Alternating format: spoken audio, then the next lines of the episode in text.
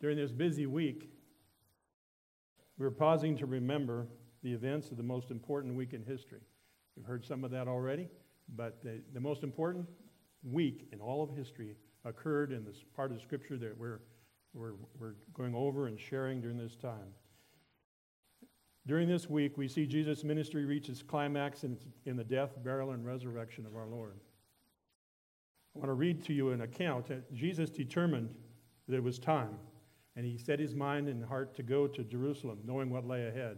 He was anointed by Mary in Bethany for his burial. He went to the Garden of Gethsemane and wrestled with God and about as he faced the cross, and, and then he went out to be arrested. And then we catch the story in Mark chapter 15, um, verse 1, as we see what takes place after his arrest. As soon as it was morning, having held a meeting with the elders, scribes, and the whole Sanhedrin, the chief priests tied Jesus up. They led him away and handed him over to Pilate. So Pilate asked him, Are you the king of the Jews? He answered him, You say so. And the chief priests accused him of many things. Pilate questioned him again, Aren't you going to answer? Look how many things they are accusing you of. But Jesus still did not answer. And so Pilate was amazed. At the festival, Pilate used to release for the people a prisoner during the Passover whom they requested. There was one named Barabbas who was in prison with rebels and had committed murder during the rebellion. The crowd came up and began to ask Pilate to do for them as he was as, as was his custom. But Pilate answered them, "Do you want me to release the king of the Jews for you?" For he knew it was because of envy that the chief priests had handed him over. But the chief priests stirred up the crowd so that he, could, he would release Barabbas to them instead. Pilate asked them again, Then what do you want me to do with the one that you call the king of the Jews? Again they shouted, Crucify him. Pilate said to them, Why?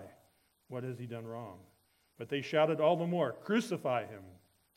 Wanting to satisfy the crowd, Pilate released Barabbas to them, and after having Jesus flogged, he handed them over to be crucified. The soldiers led him away into, into the palace, that is the governor's residence, and called the whole company together. They dressed him in a purple robe, twisted together a crown of thorns, and put it on him. And they began to salute him Hail, King of the Jews! They were hitting him on the head with a stick and spitting on him. Getting down on their knees, they were paying him homage. After they had mocked him, they stripped him of the purple robe and put, his clothes back on him. They led him out to crucify him. They forced a man coming in from the country who was passing by to carry Jesus' cross. He was Simon of Cyrene, the father of Alexander and Rufus.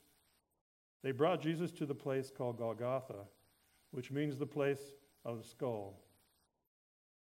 They tried to give him wine mixed with myrrh, but he did not take it. And then they crucified him and divided his clothes casting lots for them to decide what each would get. Now it was nine in the morning when they crucified him. The inscription of the charge written against him was, The King of the Jews. They crucified him, two, they crucified two criminals with him, one on the right hand and one on the left. Those that passed, who passed by were yelling insults at him, shaking their heads and saying, Ha! The one who would destroy the temple and rebuild it in three days? Save yourself by coming down from the cross. In the same way, the chief priests with the scribes were mocking him among themselves and saying, He saved others, but he cannot save himself. Let the Messiah, the King of Israel, come down now from the cross so that we may see and believe. Even those who were crucified with him taunted him. When it was noon, darkness came over the whole land until three in the afternoon. And at three, Jesus cried out with a loud voice, Eloi, Eloi, lama, lama sabachthani, which is translated, My God, my God, why have you abandoned me? When some of those standing there heard this, they said, See, he's calling for Elijah.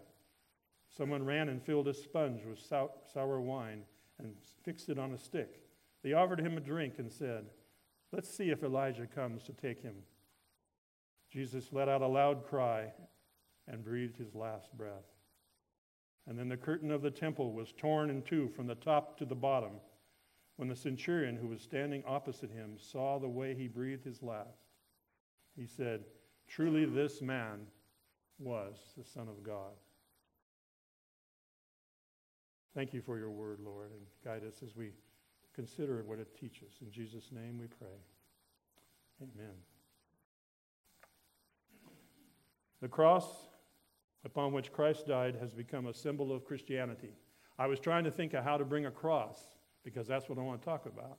Unfortunately, Brandon already arranged for a cross. So we have our symbol, and it's a powerful symbol that we have had through the years. A symbol that's pictured on the artist's canvas and great pictures of history, created on stained glass windows, woven into our clothing, uh, a symbol on Bible covers and worn as jewelry.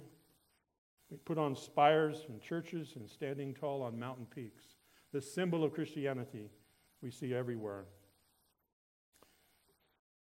And it has been a symbol for the last 20 centuries of our faith. It's impossible to exaggerate the importance of the cross. A quarter of the gospel, the four gospels, relate to the cross and the final week leading up to the cross. The earliest preaching found in the book of Acts was all about the cross and what Jesus did there. Paul told us in Galatians that he gloried in nothing except the cross of our Lord Jesus Christ, which was an offense to the Jews and, uh, and a, stumbling, stumbling block to the Jews and an offense to the, to the Gentiles. And it was, a, it was a, a powerful message. So let's take a look at that message of the cross this morning.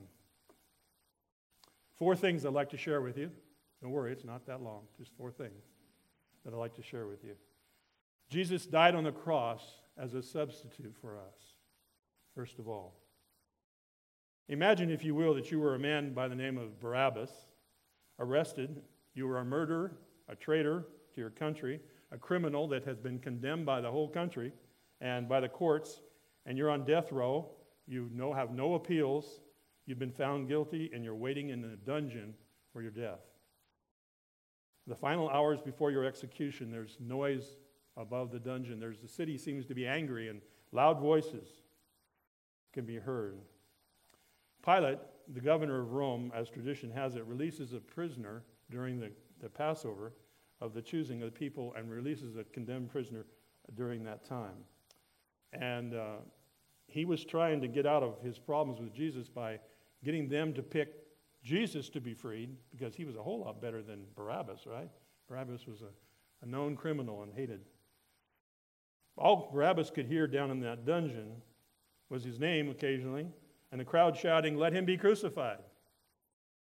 So, when Barabbas heard footsteps of the Roman guard as he approached his cell, Barabbas believed that his day had come.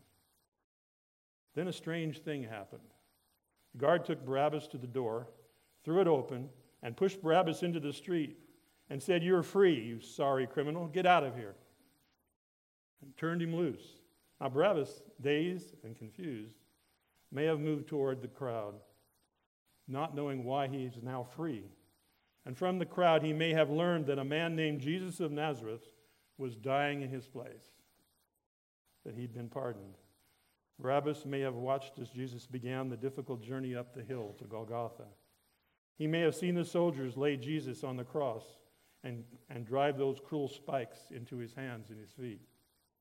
Barabbas may have been there as they lifted the cross and dropped it into the hole in the ground, and as Jesus' flesh tore as, he, as it hit that hole.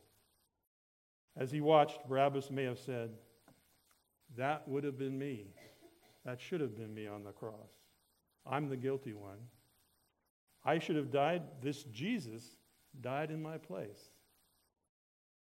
To understand the cross, we must understand that Jesus died in our place.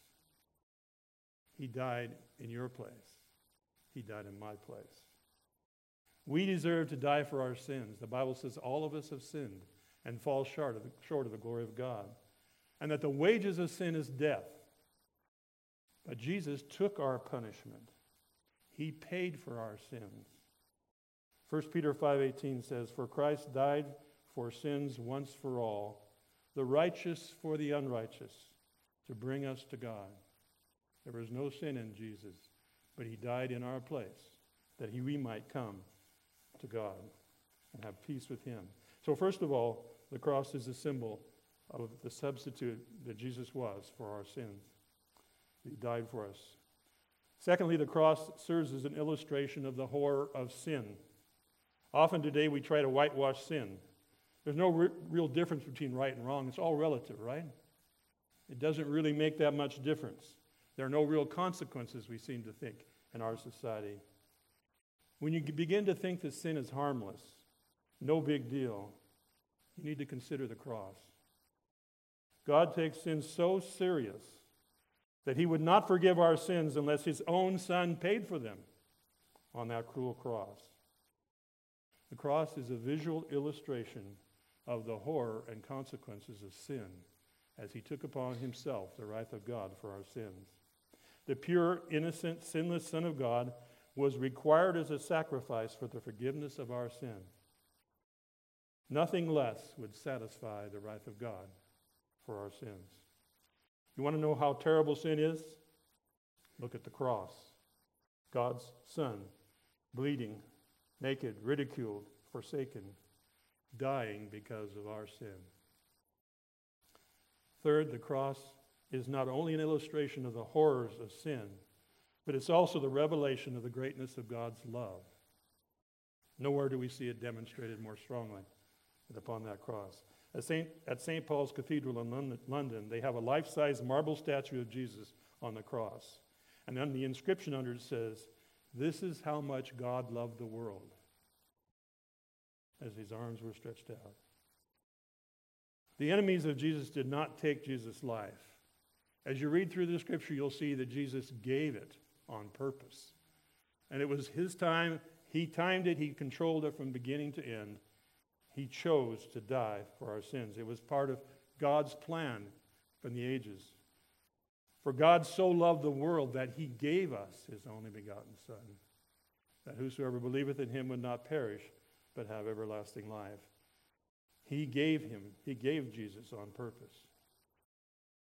Jesus died on the cross to show just how far God's love will go to reach out to us, his creation, his lost creation.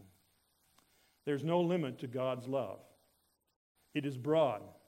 His love was for everyone. For God so loved the world, that included everyone. Whoever you are. It talks about the length. It shows, there's the length of God's love. Wherever people are in this world, God loves them and is reaching out to them through what he did on the cross. The width of his love, whenever, whether you're young, a child, middle age, or an old man like me, God loves us whatever span, whatever age we are, and whatever depth of sin or whatever situation we are in life, God loves us and sent his son to die for us. You can't go deep enough to get beyond the love of God. You can't go high enough. You can't go far enough to get away from the love of God. The cross is a neon sign throughout history that says, God loves you. You got it? God loves you. When you see the cross, you need to see that. It demonstrates the love of God. Love does is the theme of this week. God demonstrated his love, and then while we were yet sinners, he sent Jesus to die for us. Finally, the cross not only tells us of the substitute that died for our sins, it is not only the illustration of the horror of sin, it is also the revelation of God's love for us. And lastly, it's an invitation to all of us to return to God. Paul said the power of God, that the cross is the power of God unto salvation. Jesus declared, as Moses lifted up the serpent in the wilderness, even so the Son of Man must be lifted, so that whosoever believeth in him should not perish, but have eternal life. Nearly 2,000 years ago, the perfect Son of God died a painful death on a shameful cross for a sinful world. Thank you, God. When he cried, It is finished, the veil in the temple that separated people from the Holy of Holies in the presence of God was torn from top to bottom. And God made a new highway into the very presence of God, available to all those who put their faith and trust in the crucified Lord. Jesus told his disciples that I am the way, the truth, and the life, and no man cometh to the Father but by me. Today, today, let me invite you to come to the Lord by putting your faith in Jesus and what he did for you on the cross. There is no other way. except through Jesus. There's an old hymn that speaks to us today and assures us there is room at the cross for you. There is room at the cross for you. Keep telling the story. Be faithful and true. There's room at the cross for you. Amen. Amen. Let's stand together. Father, thank you for the opportunity to take this time out in the middle of the day to remember the significance of this Good Friday. The day your son mounted that cross willingly in shame and sorrow and pain and died as his plan had always been, that those who had gone astray and those who were guilty of sin and were, would be forever separated from you could be forgiven and brought back. Thank you, God, for paying the price. Thankful, we're so thankful, God, that we have a God who does what we just exactly what we needed. And without you, there is no hope. So we thank you, Lord, for Jesus. We thank you for his sacrifice on the cross. And we thank you for his victory over sin and death. In Jesus' name we pray. Amen. Thank you.